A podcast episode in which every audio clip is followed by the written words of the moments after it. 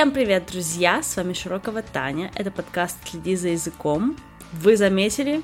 У нас появился джингл! Уху! Спасибо большое моему другу Тому, который написал этот трек специально для этого подкаста. Все кредиты я оставлю, конечно же, в описании к этому выпуску. И сегодня у меня в гостях Лариса Лишонок, практикующий психолог, в прошлом педагог-психолог и телесный терапевт. Говорили мы с Ларисой не про психологию, а про рабочую среду, как она на нас влияет, что выбрать, фриланс или работу на кого-то. Мы обсудили все это и поделились своим опытом. Давайте слушать. Поехали. Лариса, привет. Привет. Как дела? Все хорошо. Супер. Я думаю, что самое логичное будет начать с э, знакомства с тобой. Расскажи немножко про себя, кто ты, чем ты занимаешься. Я психолог, хореограф. Э, сейчас психологией занимаюсь уже больше в частной практике телесно-двигательный терапевт, телесно-ориентированный психотерапевт. И вот э, хореограф я еще на частной фирме, пока не как бы не самостоятельно. Угу. А психологией вот. ты занимаешься самостоятельно? А, на данный момент, да, раньше работала в школе, отработала я в школе педагогом-психологом, а, четыре года, по-моему, или пять, ну там с учетом ковида, поэтому я как бы так не считаю. Училась я в Уральском государственном педагогическом университете, бакалавр, да. И далее уже я это больше повышение квалификации, переквалификация, то есть телесно-ориентированный специалист я уже по дополнительному образованию. Также я нейропсихолог по дополнительному образованию, да, нейродиагностика, нейрокоррекция занимаюсь в том числе. Вот, наверное, вот так. Ну, а как бы хореография, она параллельно идет вот так вот. Две отрасли, в которой я тоже учусь, но как бы ей я пока меньше немножко внимания уделяю, чем психология. Угу. Вау, столько званий психологии. Я думаю, ну просто скажет Лариса, я психолог, педагог, психолог, и тут... Да, на самом деле, мне кажется, в психологии не, не не бывает, ну, как бы один раз отучился и все, потому что на самом деле психология в России и вообще, в принципе, это не такая уж прям древняя наука, и даже если говоря там, э, все же знают психоанализ по Фрейду, уже давно как бы вот этот психоаналитическая теория ушла далеко-далеко-далеко, и там Фрейд уже такой дед по сравнению со всем остальным, что происходит на э, сеансах и так далее. Поэтому как бы Тут никогда не поздно учиться. Угу. Но к нему постоянно всегда отсылаются периодически. Я слушаю какие-нибудь подкасты или что-нибудь читаю, и там все равно проскальзывает его имя. Ну, его... Ну, потому что он, да, достаточно популяризирован, и это для людей более понятная вещь, нежели когда ты будешь называть уже другие фамилии, а, которые относятся уже такое неопсихоаналитической истории, вот, где уже давно никто ну, не то чтобы давно никто не говорит, но, тем не менее, меньше упоминается про всякие диповые комплексы и там оральную, генитальную и так далее стадию, это присутствует. Вот, mm-hmm. просто более научно. Такие дела. Окей, окей, прикольно, прикольно. Так, ну мы еще потом поговорим, где можно будет с тобой повзаимодействовать. Ты немножко расскажешь э, для тех, кто в Екатеринбурге и не только. Я так понимаю, что консультацию онлайн ты тоже даешь. Да, да и телесная терапия онлайн тоже проходит на самом деле. Mm, это интересно. Не обязательно мне трогать людей очень часто. Ну, как будто бы телесное равно трогательное, казалось. Да, но это такое тоже, ну, не то что заблуждение, я бы сказала так, да, это более эффективно, но это не отрицает онлайн-работу, вот так. Mm-hmm. Ну, кстати, психосоматика же тоже как будто бы про тело, но я знаю, что очень многие консультируют онлайн. Да, да, да. В психосоматическом подходе вообще не обязательно тоже там это как бы история. Эм, я бы так назвала. Тут самый главный вопрос, как к личности относиться. Потому что каждая теория же по-разному раскрывает личность.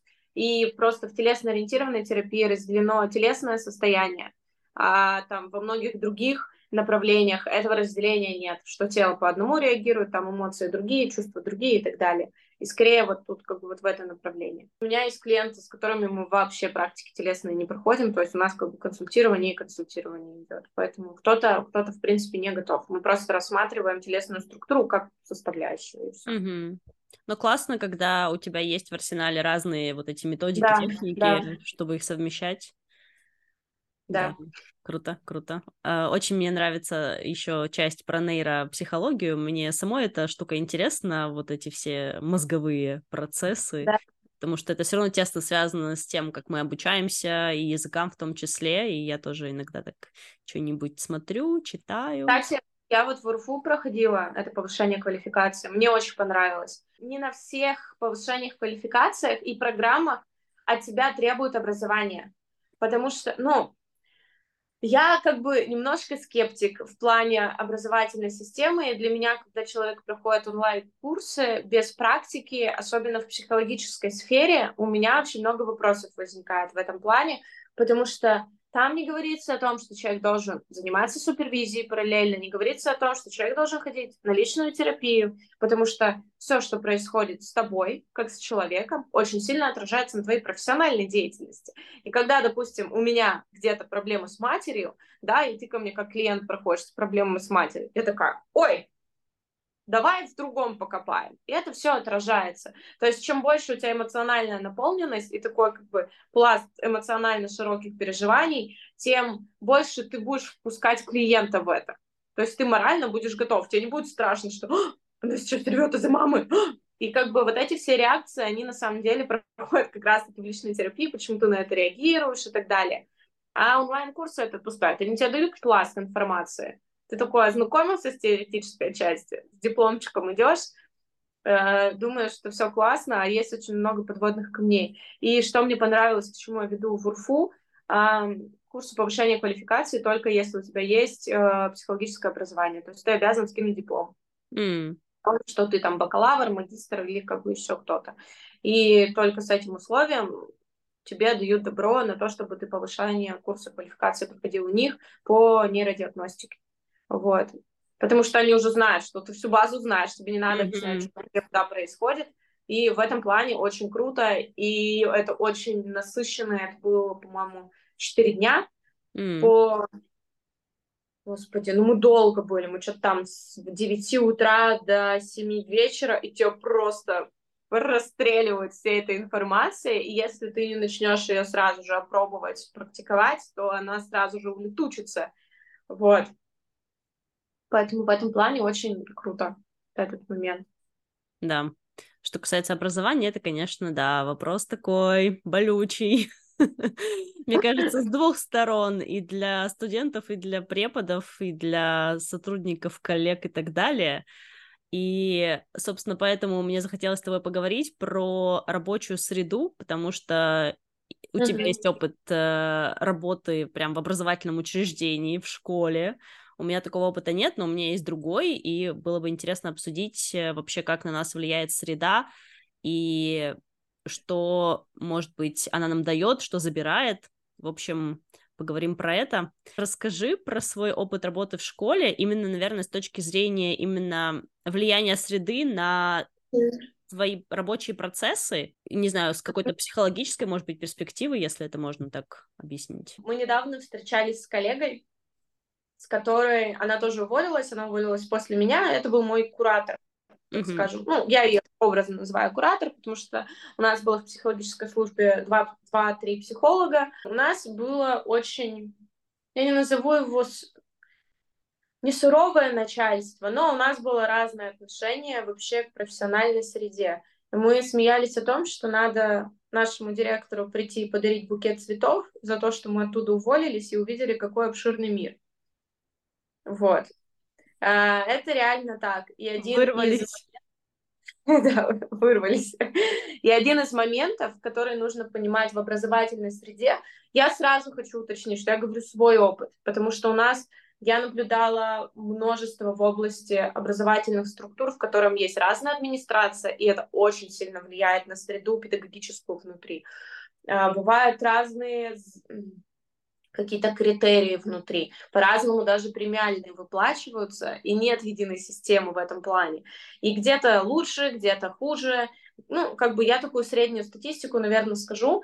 Эм, самый важный момент — это, наверное, вертикализация вообще твоих каких-то эмоциональных переживаний. Про что я имею в виду? У тебя очень узкий мир, в котором ты находишься 6 дней в неделю, а, и в котором тебе кажется, что вот какая-то микроошибка, это ошибка на всю там жизнь и так далее. То есть у тебя происходит из-за того, что ты в, уз, в узком пространстве, постоянно в одной среде, тебе кажется, что это вся твоя жизнь. Тебе кажется, что все, что здесь происходит, оказывает неизгладимое впечатление на твою карьеру дальнейшую и так далее. Ты не видишь себя за границами этого мира, потому что он забирает все твое время. Работа — это ресурс финансовый в том числе, который тебе дает э, возможность реализовывать какие-то свои потребности. А из-за того, что все твое время занимает вот эта вот рабочая среда, а как мы знаем, у нас же многие смеются над тем, что как бы школа это призвание, потому что денег там особо не платят, и тут должен очень сильно быть таким отдаешь свою жизнь на службу. Кроме этой среды ты ничего не видишь. То есть это не является ресурсом. Тебе кажется, что все вот это твоя жизнь потому что ты на ней очень длительное как бы, время находишься. И несмотря на то, что, допустим, было 36 рабочих часов, из них 18 присутственных, то есть ты 18 в школе часов, 18 других ты там занимаешься под проверкой материала, там, диагностика или еще что-то, подготовкой, методической, короче, работы. А, несмотря на это, тебя за эти 18 часов так как бы... А у тебя можно материться? Но ну, вообще как... контент не для детей, поэтому в целом... Брали с тебя все, скажем так, имели, я хотела сказать, имели тебя так, что как бы, ну, это такое, мне кажется, даже в какой-то момент начинается стокгольмский синдром, что тебе кажется, что ты разочаровываешь всех, и нужно еще сильнее стараться. Mm-hmm. Вот, конечно, после этого выходит в какое-то выгорание и так далее. И люди, которые там работают уже по 20 лет, они просто обжились всей этой историей, они как бы привыкли, и я считаю, что у таких людей очень тяжело происходит процесс разделения ролей дома и в школе.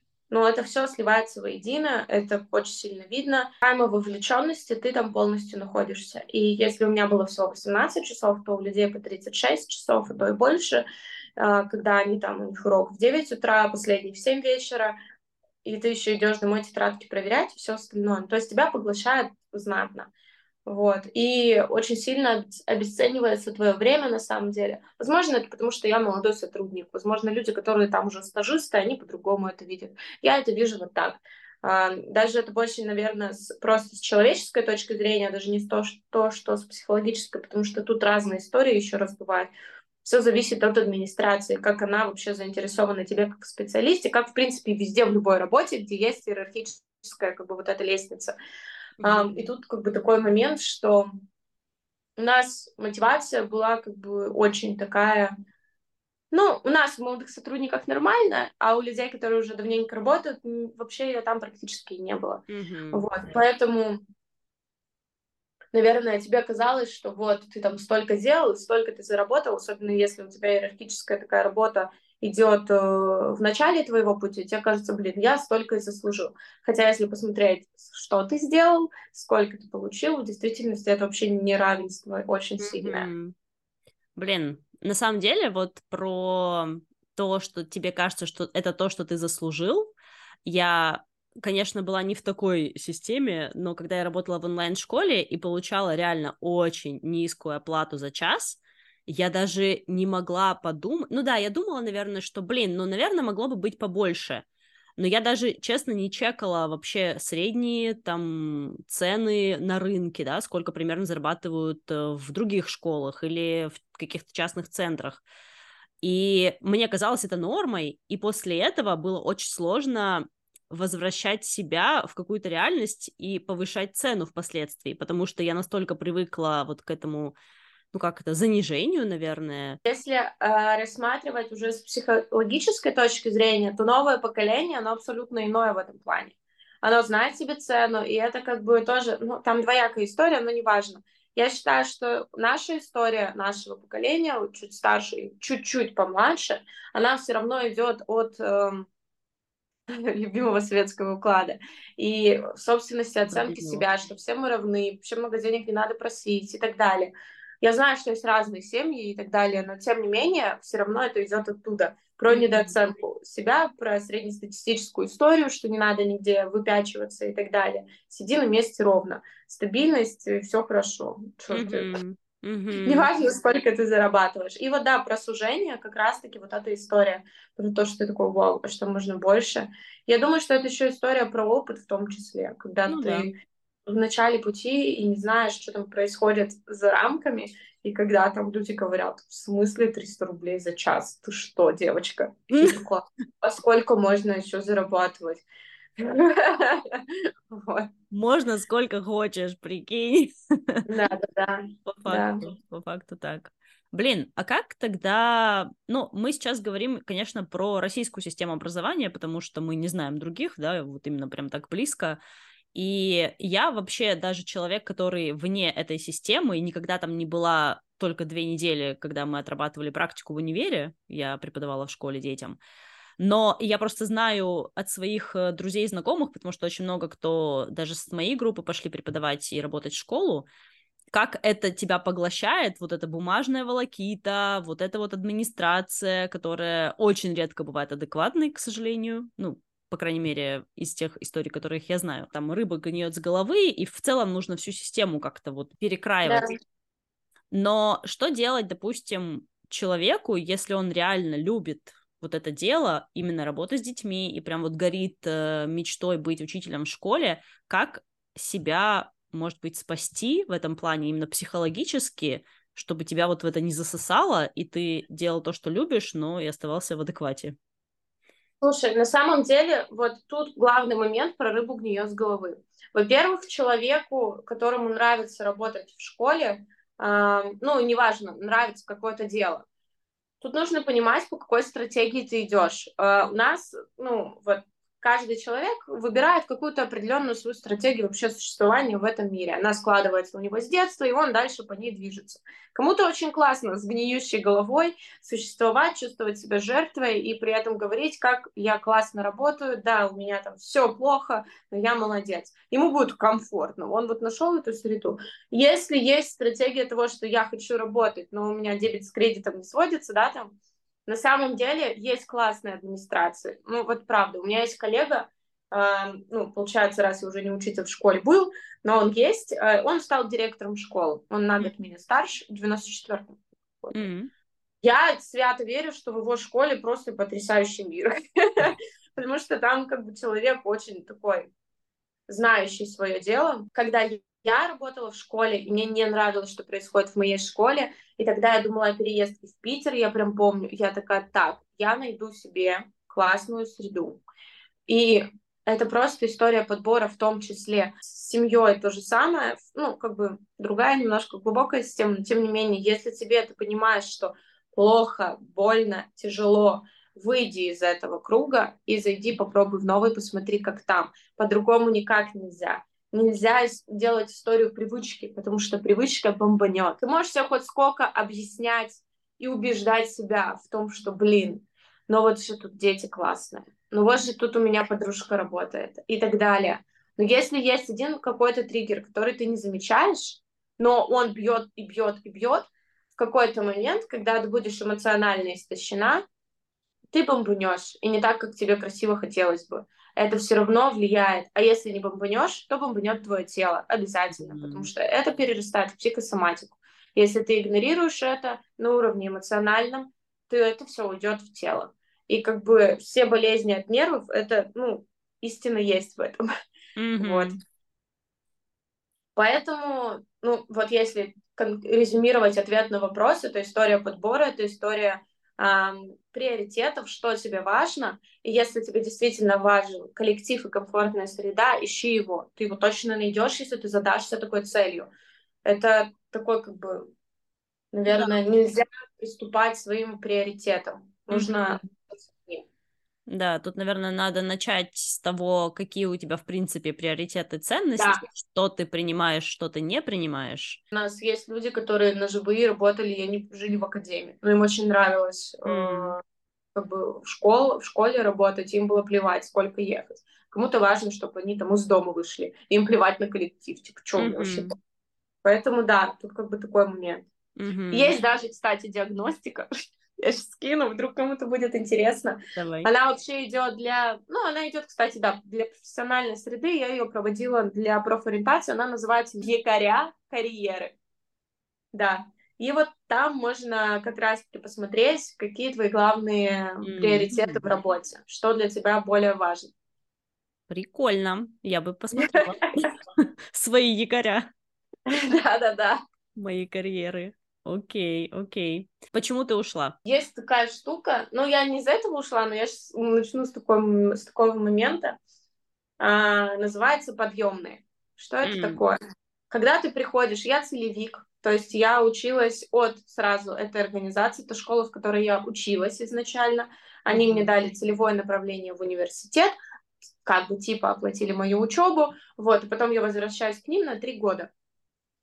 А, на самом деле я не обязана отхаживать три года, если я не решусь на подъемные. Что такое подъемные? В мое время это было 35 тысяч, тебе выдают, ты подписываешь бумажку, а, благодаря которой ты обязан отработать три года. Когда у студента э, стипендия 2 500, и, и повышенная стипендия, если ты что-то получаешь 9 тысяч, для него 35 разом это что-то немыслимое. Вот да, это, это клево да. система работает. И по сути, на самом деле, если бы внутри школы было бы все классно, у меня вообще никаких вопросов не было.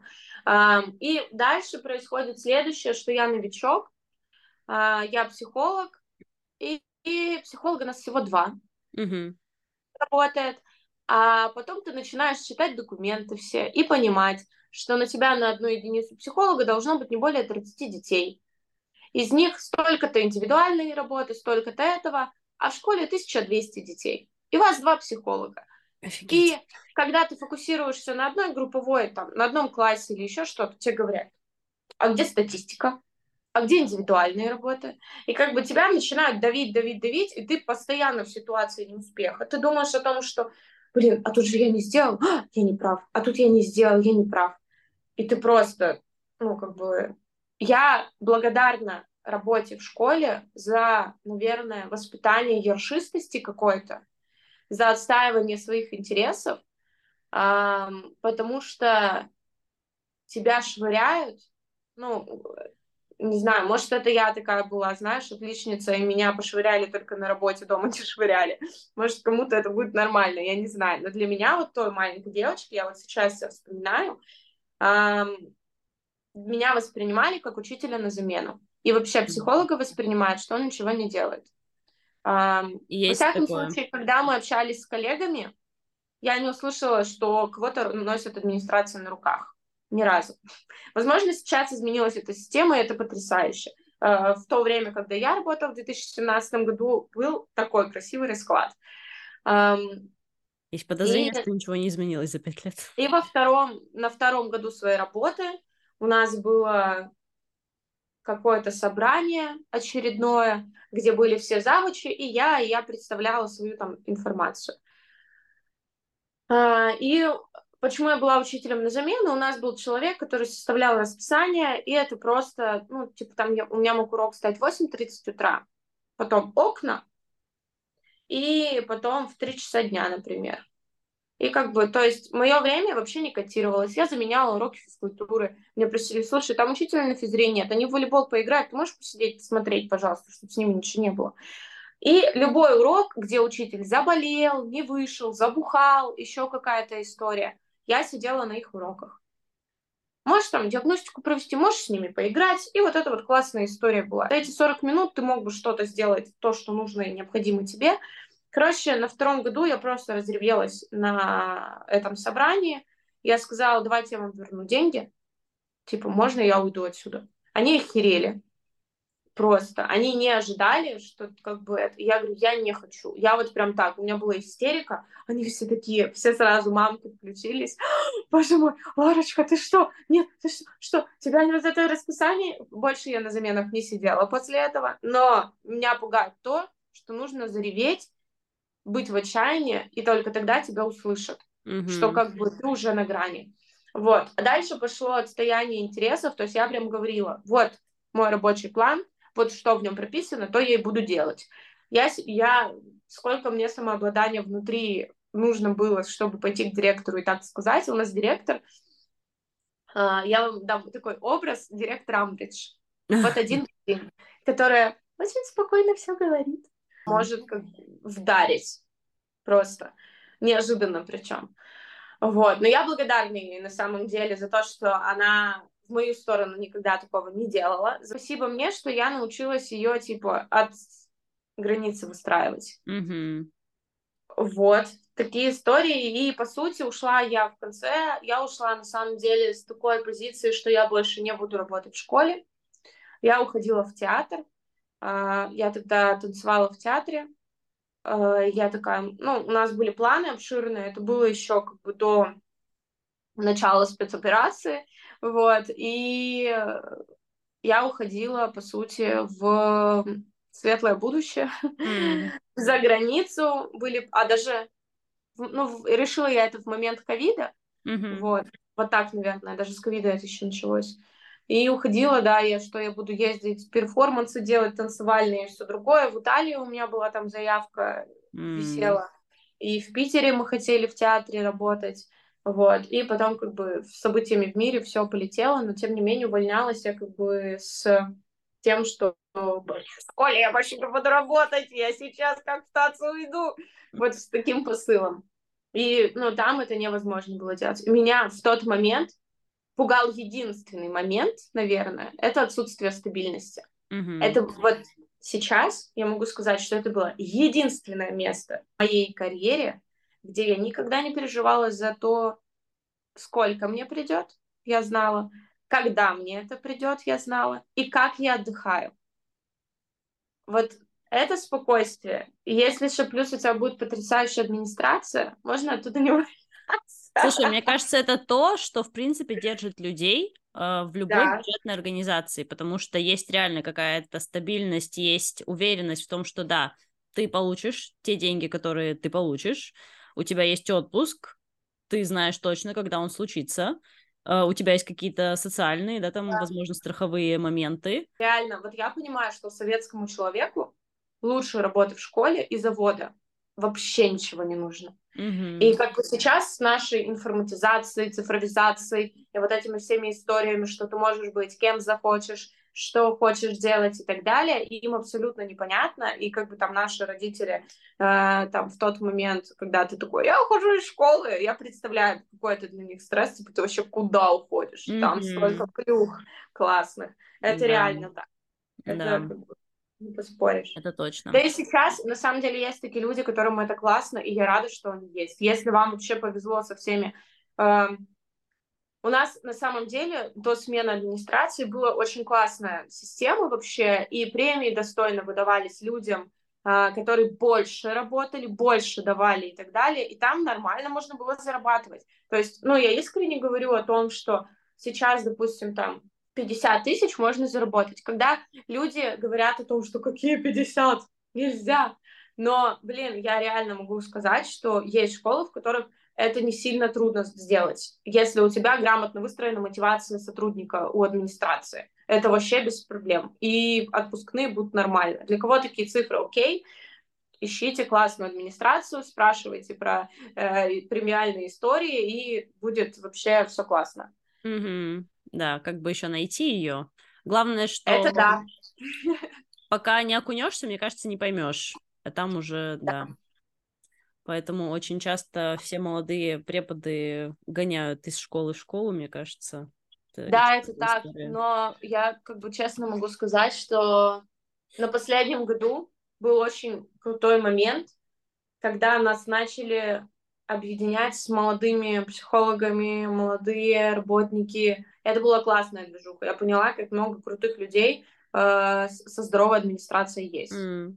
Поэтому как бы и эти люди до сих пор работают, то есть там я вижу, что они делают, им классно, им кайфово, они вообще на заряде, им вот это вот все нравится. После вот этого опыта, когда было прям максимально неприятно, напряженно и так далее, ты почувствовала какие-то изменения в теле, в твоем эмоциональном состоянии, какие-то последствия вот этой среды? Сначала у тебя есть некоторая тревога, что ты что-то потерял, это как сепарация, тоже это ничем не отличимо потому что ты там достаточно долгое время был, ты уже там привык к каким-то определенным системам. И сначала есть какой-то страх и тревога, но когда тебя очень сильно уже, ну, то есть ты очень сильно устал, ты безумно в напряжении постоянно находился. Первое, что ты делаешь после того, как там следующий день у тебя, ты просто чувствуешь облегчение. У тебя расслабляется тело, у тебя снимаются какие-то, не знаю, головные боли в том числе. То есть я помню прям, как я шла и такая, блин, какой кайф. Я не ответственна за всю эту дичь, которая была у меня.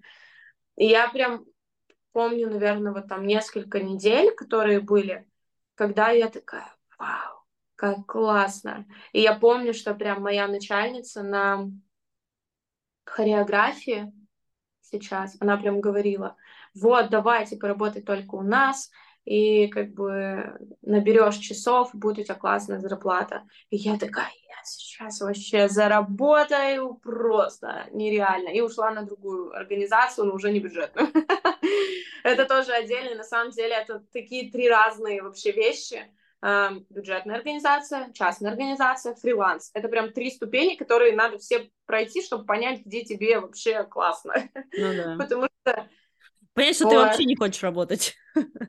А я вот в двух своих вот этих, в бюджетке и в частной, я понимаю, господи, нет, можно я сама с собой буду. Кажется, что это тоже нормальная история, когда каждый человек находит что-то свое, потому что, ну, не могут все, да, быть фрилансерами, или не могут все абсолютно работать э, в каких-то бюджетных организациях или коммерческих. Да. Короче, какой-то баланс он выстраивается. И вот, наверное, да. хорошо, что у нас есть только возможности, в принципе, да, заниматься какими-то такими разными проектами. Да. Например, участников есть прикол в том, что, ну, мы тоже недавно с подругой это обсуждали, что ты как бы выбираешь между минусами, грубо говоря. А, у частных организаций нет стабильных выплат в плане там день в день. Но это тоже зависит от человека, который ведет как бы эту историю. Вот, но у меня так, то есть там у нас могут быть задержки, отпуск у нас варьируется и так далее. То есть там кто-то не знаю, заболел, решил в отпуск уехать, еще что-то сделал, ты за него выходишь и больше работаешь. Нет какой-то стабильности, ты постоянно на тревоге, но при этом ты можешь попросить, ребят, слушайте, на следующей неделе, типа, вот, все, я уже там много работала, я хочу там взять эти отгулы, заменить меня на уроках. И это все решабельно. У тебя час стоит больше ты можешь выбрать, сколько ты зарабатываешь, но у тебя нет отпускных при этом. Сколько mm. часов ты работаешь, столько ты как бы и получаешь. Нет, ну, ушел в отпуск, тебе ничего не платят за это. Mm. Вот, то есть как бы тут ты выбираешь между свободой существования в какой-то степени и большей финансовой оплатой, но отсутствием стабильности. Говорим про фриланс, то там вообще ничего нет. Да, Точнее, да, там есть все, и там нет ничего одновременно. Да. Это тоже, на самом деле, мне кажется, фриланс — это такой этап окончательного здорового взрослого. Потому что, в сути, ты сам выстраиваешь себе рамки, ты сам э, формируешь, сколько ты стоишь в какой-то степени, ты сам формируешь э, уровень ответственности, который ты берешь. Люди, которые еще не готовы делать, у них нет сильной работы с самоконтролем, вам будет очень тяжело в этом мире, в мире фриланса. Потому что ну, я из тех людей, которые начинали с такой контролирующей истории, да, там вот с работы бюджетной. Очень много пазликов за тебя делают, там про зарплату, про вот это все, это все равно играет роль, и ты чувствуешь там комфорт с этой среды, вот про стабильность. Потом тебе убирают эти пазлики, вроде денежки тебе платят, и клиенты у тебя откуда-то приходят, да, это частная система. А потом тебе убрали все пазлы, развалили их вот так, все, давай собирай. И ты такой, очень хорошо можно свалиться в депрессию, на самом деле, на переходе от э, работы на кого-то и фриланс, в депрессию, выгорание и так далее, потому что это очень большая работа с собой. Угу, угу.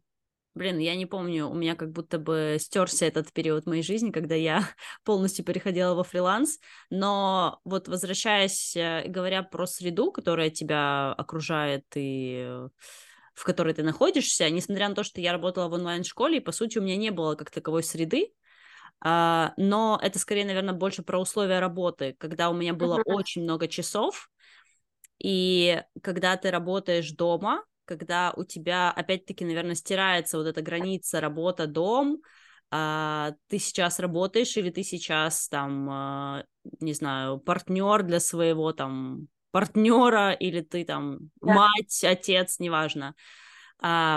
И что я заметила, кстати, я это поняла уже, когда начала терапию. Я сейчас нахожусь в такой достаточно регулярной терапии с января, я поняла, что когда я работала в онлайн-школе, у меня была низкая ставка, у меня было очень много часов, иногда это было 40 часов в неделю, иногда это было 50 часов в неделю, мне не хватало времени вообще, в принципе, осознать свои чувства и понять, что происходит со мной. Типа, я просто жила на каком-то автопилоте, наверное, и какие-то ситуации, которые происходили в моей личной жизни, мне просто не хватало ни ресурса, ни времени uh-huh. для того, чтобы их как-то решать, заглядывать внутрь себя и вообще как-то анализировать, что происходит. А, это действительно так, потому что это вот как раз история, когда я говорила про работу в бюджетной организации, что у тебя вот эта вот вертикализация своих чувств, эмоций, телесного состояния всего, она такой как бы системе, ну потом. Uh-huh, uh-huh. Сейчас я тут. И поэтому я как раз говорю про здорового взрослого, потому что это история, когда ты разграничиваешь роли, когда ты понимаешь, какие дела тебя наполняют, а какие, наоборот, забирают силы. Когда ты вот эту всю грамотную систему выстраиваешь. И нам в этом плане очень тяжело. Ну вот, честно могу сказать, сейчас дети и вот подрастающее поколение, не все, но многих я сталкивалась, у них очень хорошо с психологическим состоянием, они четко знают свои границы, и они где-то примерно сейчас с нами наравне. Mm-hmm. Вот. То есть мы наравне где-то с 40-летними женщинами, которые только сейчас приходят к этому осознанию. А вот эти дети наравне с нами. Вот. Не все, конечно. Я говорю прям вот, ну, про такую систему, если заниматься. Возможно, есть шанс э, у наших детей быть еще более осознанными, да, и адекватными. Но это тоже зависит от нас. Ну потому ну, да. что еще раз говоря про стратегии поведения, все они идут из детства, так как это такое, вообще вся наша жизнь — это социализация. Эм, когда мы учим, учимся каждый раз заходить в новую среду, в новое общество, выстраивать там свои границы. И, по сути, много людей двигается по стратегии своих родителей, а не по стратегии своих родителей и так далее. И как бы говорить о том, что сейчас там все супер психологически осознанные или еще какие-то, бесполезно, потому что каждая система двигается по-своему, родительская. Mm-hmm. Вот, поэтому там кто-то как был на стабильности, так и остается на стабильности. Кто-то изначально был со свободным мышлением, он там дальше двигается и так далее. Поэтому это тоже такой интересный момент. Mm-hmm. Ну, как будто сейчас больше есть э, шансов и возможностей для того, чтобы было по-другому. Типа не так, да, как у всех, да. не так, как раньше, а чтобы было по-разному. Это же еще увидеть надо. Это та же ну, система, да. вот как ты сейчас говоришь, ну, говорила про то, что ты поняла, когда начала быть в терапии, что ты не чувствовал свое не тело, ничего не отражало. Это же вот этот момент, когда у нас сложные убеждения, в зависимости тоже от своей там родительской семьи и так далее, по которым мы движемся, и они как бы вообще неоспоримы. Не знаю, убеждение, что мужики козлы, и я все сама. И я не думаю о том, почему это произошло, почему я все сама. То есть у меня даже видения этого нет, что, а может быть, как-то по-другому, потому что у меня есть вот это убеждение. И поэтому, да, я говорю, что, блин, это еще увидеть надо, что вокруг столько возможностей. Mm-hmm. Поэтому это, да, да. Это тяжело. И тут, вот. кстати, про мозг, который привыкший к тому, что когда тебе становится некомфортно, ты автоматически возвращаешься в комфортную среду и в свою стратегию поведения, естественно. И поэтому очень тяжело начинать что-то новое, потому что твой мозг не готов. Для него это определенный стресс. И он тебя своим мыслительным процессом о том, что а вдруг то, а вдруг то, поднимается тревога, поднимаются все вот эти чувства, и тебя такой, пойдем обратно домой, типа, да. Да, пошли в школу, там хорошо, да, там да. стабильно, это правда. Ну вот, а фриланс-то, это вообще же, вообще, капец, да, скажи, скажи. Скажу, я сейчас как раз на этом медленном переходе туда, господи, я понимаю, насколько это насколько нужно самообладание в какой-то степени, чтобы не сорваться. Я честно, у меня один месяц стабильный, один месяц все днище. Я просто, ну там, Я умру под мостом. что делать. И ты не уходишь в то, что попросить помощи, еще какую-то штуку. Ты сразу же начинаешь думать. Вот мы недавно на подкасты ходила к ребятам, мы обсуждали про опытного педагога и так далее, что ты начинаешь думать, что это ты херовый. Мгм. Вот. Но в большинстве... И это тоже про здоровое разделение ролей. Нужно понимать, что то, что ты не можешь красивые посты выкладывать, это не ты херовый педагог, или там не ты херовый хореограф или еще кто-то. Ты можешь быть херовым СММщиком или там визуальщиком. Но это никак не относится к твоей профессии, никак не относится к тебе. Вопрос делегирования. Вот Да. я с этим э, вопросом в своей голове живу, наверное, примерно уже год, может быть, даже чуть больше. И я понимаю, вот я причем это понимаю в моменте, когда я что-то делаю, и я понимаю, что я просто трачу свое время на какую-то супер рутинную механическую деятельность, и я понимаю, что я могла бы это делегировать кому-то. Но потом проходит время, я такая, да нет, нормально, я и сама справляюсь, в принципе, а тут еще же надо искать человека, которому я доверю, платить деньги ему же надо. И вот это вот все, и такая, не-не-не, да я и сама, а потом в моменте снова, да блин, опять это рутина. Это тот момент очень хороший про распределение времени на самом деле, потому что если ты выбираешь для себя, это тоже про приоритеты, в том числе про потребности, если ты выбираешь, да, я буду делать это сама, э, мы выбираем прямо определенное для этого время. И всегда для всего у нас должно быть конкретное время. Это ничем не отличается от ролей, где ты жена, тут ты там профессионал, а тут ты там, не знаю, маленькая девочка. Ну, в общем, эта история в том числе про роли, про то, как мы разграничиваем свои временные промежутки, потому что мы как разграничиваем? Это я сделаю тогда, когда я начну вот это делать там. Мгм. Вот мне нужно пост выложить, и тут же я сижу три часа, делаю эту картинку или рилс, или еще что-то. Вот. А если это все заранее продумать, это будет очень круто, полезно и так далее. Но заранее нужно продумывать еще и отдых, потому что вся эта история — это трата своего энергозапаса. И тоже я говорила про такую технику, как список дел, но не дел, которые надо сделать, а дел, которые уже сделаны. М. И у меня есть тетрадочка, в которой в конце дня я пишу. Вот это сделала, вот это сделала, вот это сделала. Там, не знаю, помыла посуду, а, провела занятия, разобрала там какой-то ящик, не знаю, а, сходила на мозгобойню, к примеру, и так далее. Ну, вот так ты пишешь. И каждому делу тебе необходимо поставить плюсик или минусик. Это было использование энергоресурса твоего или восполнение твоего энергоресурса, М. да? И после этого можно проследить выгорание, после этого можно проследить, а почему ты устал и так далее. Когда вот ты листаешь две недели, у тебя одни минусы. Откуда ты что сделал для того, чтобы ты отдохнул? Мгм. И поэтому история про там делегирование, ты можешь и сама это сделать, но если ты грамотно выстроишь, э, как ты будешь восполнять все свои силы. Я убрала в последнее время слово отдых, потому что наше поколение как будто его не умеет воспринимать. У нас нет отдыха. Ну, вот у нас слово отдых это что-то, не знаю, оно что-то страшное для многих, что-то, что забирает мои деньги, что-то, что, не знаю, а, забирает мое время, а я могла поработать.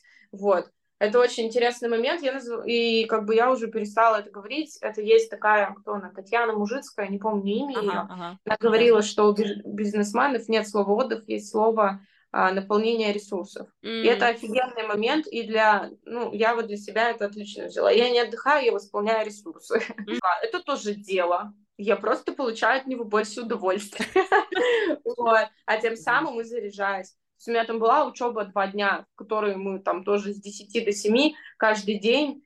Господи, это тоже трешово было. Но мне было так кайфово на ней, что я бы не сказала, что я эмоционально и морально сейчас устала. Я физически устала, и мне нужен физический отдых да, и какой-то там, не знаю, спа, не спа, бассейн, ну, как бы, что каждый для себя выбирает. Лежать на диване тоже для кого-то это там Мгм. классный отдых. Вот, поэтому главное понимать, что с тобой происходит, понимать, э, достаточно ли тебе сил для этих картинок, для этого визуала и для этого дизайна. Вот, и если недостаточно, и ты понимаешь, что они абсолютно вообще не в твоей среде сейчас, э, как бы загрузочной, то да, убираем Мгм. другому человеку. mm-hmm. нужно будет платить. Да, это тоже отдельная тема. Ну, слушай, кстати говоря, про отдых, э, я реально тоже, я вот прям согласна, у меня была какая-то жуткая тревога, когда я давала себе время отдыхать, типа, в смысле, у меня столько дел не сделано, а когда ты фрилансер, у тебя никогда не заканчиваются дела, вообще никогда. Их просто не ограни... там бездна открывается, и они откуда-то сыпятся. И я, короче, решила прямо себе сделать э, стабильно, прям точно выходной день. Типа у меня суббота, я прям даже не открываю компьютер. Потому что если я открою компьютер, все, до свидания. Там что-то начинает сразу происходить. И я стараюсь вообще не быть дома, либо я стараюсь э, занять себя там какими-то походами куда-то, либо просто отдыхать там uh-huh. с друзьями и так далее чтобы не было соблазна. И, типа, мне потребовалось, наверное, несколько месяцев, чтобы прям привыкнуть к этому факту, что, типа, по субботам все, я отдыхаю. Классно, классно. У меня такой же день, чаще всего это воскресенье. Я сейчас из-за того, что еще у меня и такая, и такая, и такая работа, это вообще тяжело. Я же решила себе сделать стабильный, ну, такой гладенький переход, а, что я вот и работаю на человека, и параллельно я делаю так, чтобы потом, когда я ушла от работы с человеком, у меня уже было классное поле.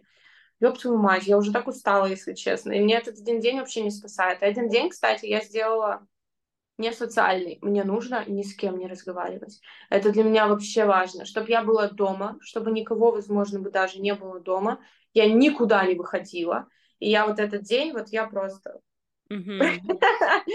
в своем мире каком-то. Я могу, неважно, я могу убираться весь день. Не там, ну, книжки я не читаю, фильмы весь день смотреть, но только не разговаривать.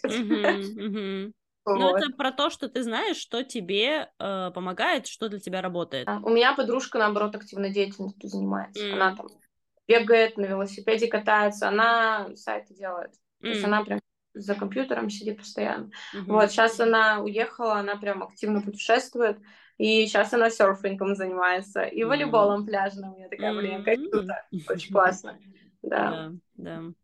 Ну, типа, надо просто себя изучать, вот все вот эти, все возможные практики самопознания, какими бы они мракобесными не были, но очень многое работает на то, чтобы, типа, себя просто лучше узнать и понять, что тебе подходит, что тебе не подходит. А касательно фриланса, такой наболевший вопрос.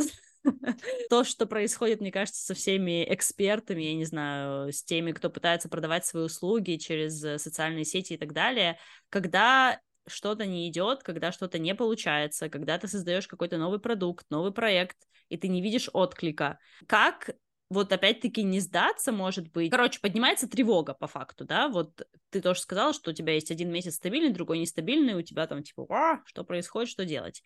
Вот в такие моменты как с этим работать? Тут разные варианты, в зависимости от чего это происходит. Я, наверное, расскажу два таких, две полярных истории.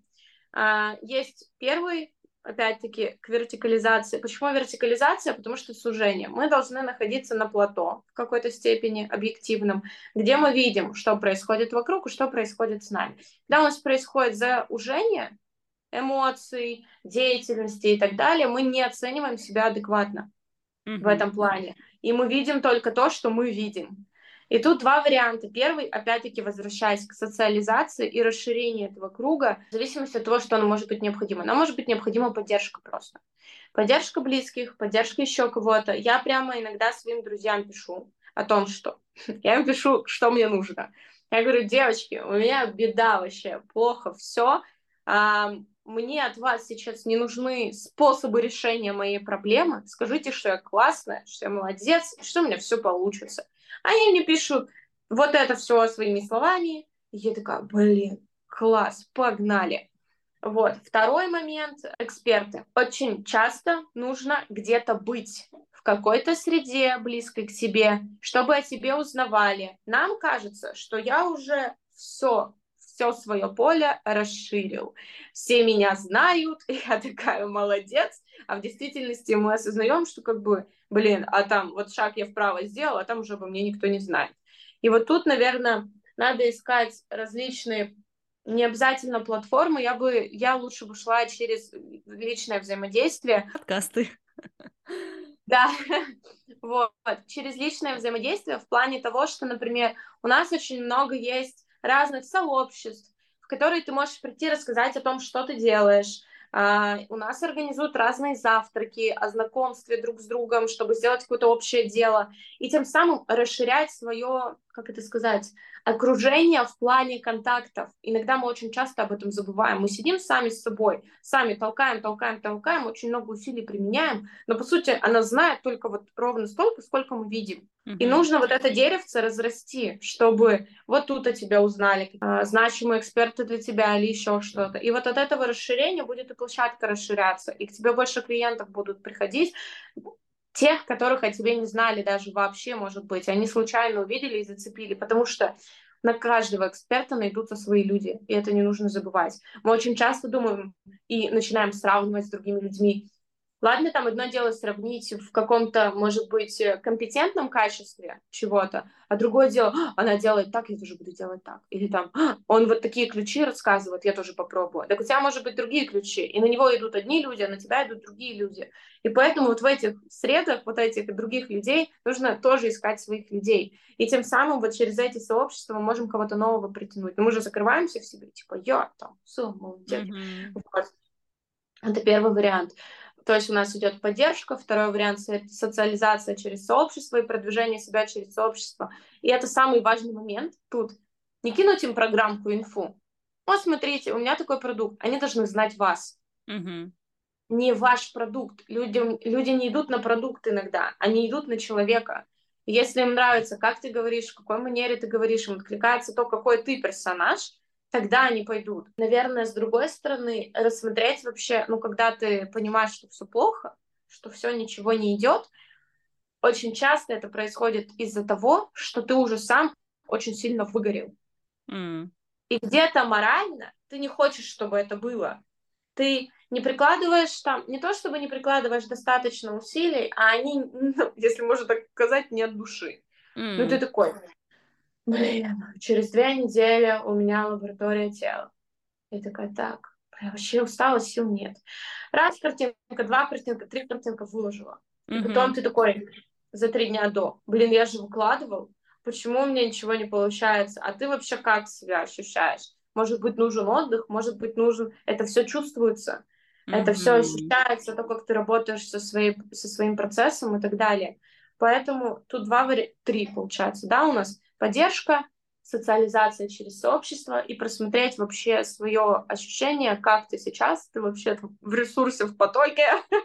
Это реально так, потому что, допустим, вот у меня опыт э, каких-то там запусков групп э, новых, э, либо там небольших курсов и так далее. Допустим, у меня там был курс по аудированию, и я прям им очень сильно загорелась. Я прям такая, uh-huh. вау, это вообще такая крутая идея, у меня тут столько всего, туда-сюда, туда-сюда. И у меня не то, чтобы было много людей, потому что, в принципе, у меня аудитория небольшая, но они пришли, и я прям такая, вау, круто, у меня есть люди, мы будем с ними работать. Второй поток я тоже, в принципе, собрала, ну, небольшая группа, но она была, потому что я тоже такая, класс, я добавлю вот это, вот это, вот это, я знаю, как это улучшить, все, я тоже горела. Потом у меня была идея там с э, другой группой, и я тоже ей загорелась, и тоже пришли люди, короче, нашли отклик следующие месяца я такая, типа, ну ладно, плывем по течению, в итоге такие, знаешь, э, количество людей снижается, снижается, снижается, потом я вкидываю какую-то другую тему, и такая сама ей загораюсь, и ко мне тоже начинают приходить. Ну, короче, да, это реально работает. Ну да, но еще, блин, тут, наверное, вопрос вообще всех вот этих соцсетей, что это очень сильно на нас влияет на наше психологическое состояние. Mm-hmm. И когда, да, мы начинаем друг друга сравнивать себя с кем-то, и типа, блин, а вот у них вот так, а я тоже хотела так. Блин, у меня просто было пару раз, когда я такая, во, у меня вообще классная идея, и я вижу, что кто-то ее уже реализовал. Я такая, да еп. А тут еще интересный момент, кстати, про соцсети. Я всегда за то, чтобы в выходной вообще туда не заходить. Почему? Потому что ты такой, собрался со всеми силами. Такой, все, я отдыхаю. Ты заходишь и смотришь, у этой лекция, у этого занятия, у этого еще что-то. Ты такой, я, а я ничего не делаю. Это очень сильно играет. тоже, тоже там понимать, что, возможно, там у этого человека раз в пятилетку это происходит. Или вообще он это сделал на прошлой неделе, а выложил сегодня, потому что он там продает что-нибудь. Да.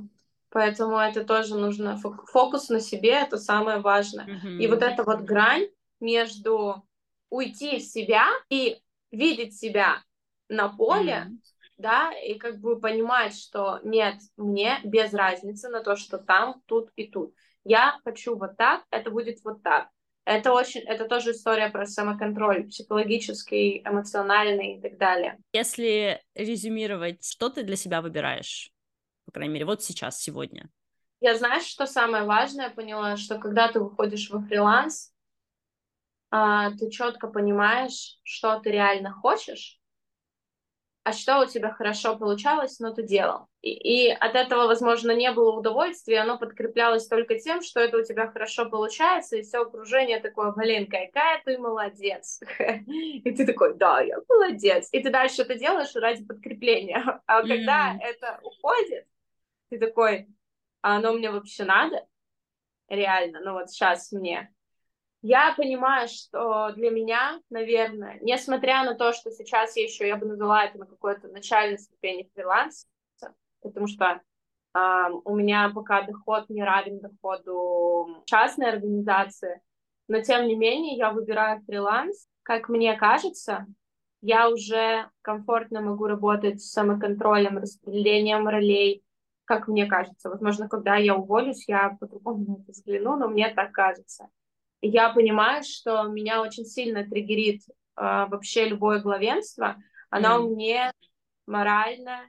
Возможно, я выбираю тоже, это тоже же стратегия. Выбираю таких людей, которые не дают мне сепарироваться и почувствовать себя самой, с собой. И я очень сильно хочу это сделать. Возможно, побывав год во фрилансе полностью, я пойму, что нет, мне нужен человек, контролирующий там сверху. А, но на данном этапе я четко понимаю, что я сейчас могу быть ответственна за все эти этапы. Я понимаю, где мне нужно отдыхать, как мне нужно отдыхать. А, я понимаю, где я могу заработать столько-то денег, где столько-то, что мне для этого нужно делать. И, наверное, да, я вот сейчас осознанно для себя выбираю фриланс. А, интересно будет посмотреть через год на мои слова. Поменяются ли они, да? Да, это, это прям, да.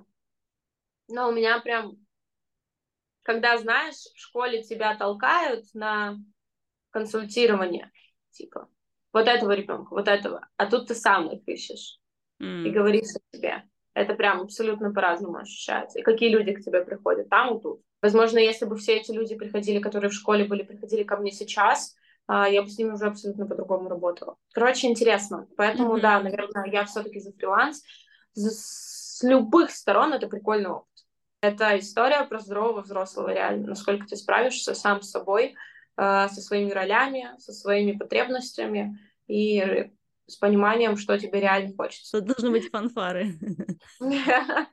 Расскажи, как с тобой можно взаимодействовать, поработать. На самом деле, на данном этапе я консультирую, то есть я консультирующий психолог. Про выбирать, работать с телом или нет, это уже ваш запрос личный. Вы можете с ним работать, не работать. Я такой же стабильный э, практикующий психолог, как все остальные. Вот. Э, я провожу лекции по различным темам, за их можно отслеживать и там, и там, и в Телеграме, и в Инстаграме. Общаться со мной можно через Телеграм. А, и лаборатория тела — это такой проект, а, он выстроен на техниках э, телесно-ориентированной психотерапии, чаще всего на техниках медитации, релаксации. А, он позволяет людям расслабиться, отдохнуть. Он без терапевтического эффекта, я бы назвала его более просветительской работой, образовательной в какой-то степени, может быть, работой. Ты можешь туда прийти, сильно не... Если тебе хочется, ты можешь углубиться в свои проблемы. Если тебе не хочется, ты можешь не углубляться. Это, по сути, занятие для фокуса на себе, для расслабления поверхностных каких-то мышечных зажимов, где ты можешь просто лечь и отдохнуть. Я это делала проект э, с умыслом для того, чтобы люди, которым не нравятся восточные, там это не для них восточные практики, дыхание, там матка и так далее, ну всякие вот такие различные движения для обычных людей, которые, там, не знаю, у меня очень много было разных персонажей, директора, бухгалтеры, которые не занимались как бы ничем другим, и они вот увидели, им откликнулось, журналисты, вот. Поэтому welcome. Mm-hmm. Расписание можно посмотреть в Телеграме и в Инстаграме, вот. Mm-hmm. Mm-hmm. Класс. Короче, записывайтесь к Ларисе на консультации, приходите на лабораторию тела, отдыхать, ложиться и расслабляться после да, тяжелых да. офисных будней. Спасибо, что пришла. Спасибо, что позвала. Очень круто, интересно. Всегда открываются какие-то другие темы. И очень часто находишь э, какие-то свои ответы э, да. в своих же вопросах, в своих же ответах. Спасибо, что дослушали, досмотрели этот эпизод до конца. Надеюсь, что вы также получили удовольствие от этой беседы, как и мы с Ларисой. Если у вас есть какие-то вопросы или комментарии, пожалуйста, пишите, не стесняйтесь, оставляйте реакции. Не забывайте подписываться на подкаст, на YouTube-канал. Также напоминаю, что можно донатить этому подкасту на сервисе Boosty. Подписывайтесь на мои соцсети, следите за новостями новых проектов. Мы увидимся с вами в новом эпизоде подкаста «Следи за языком». До встречи. Пока-пока.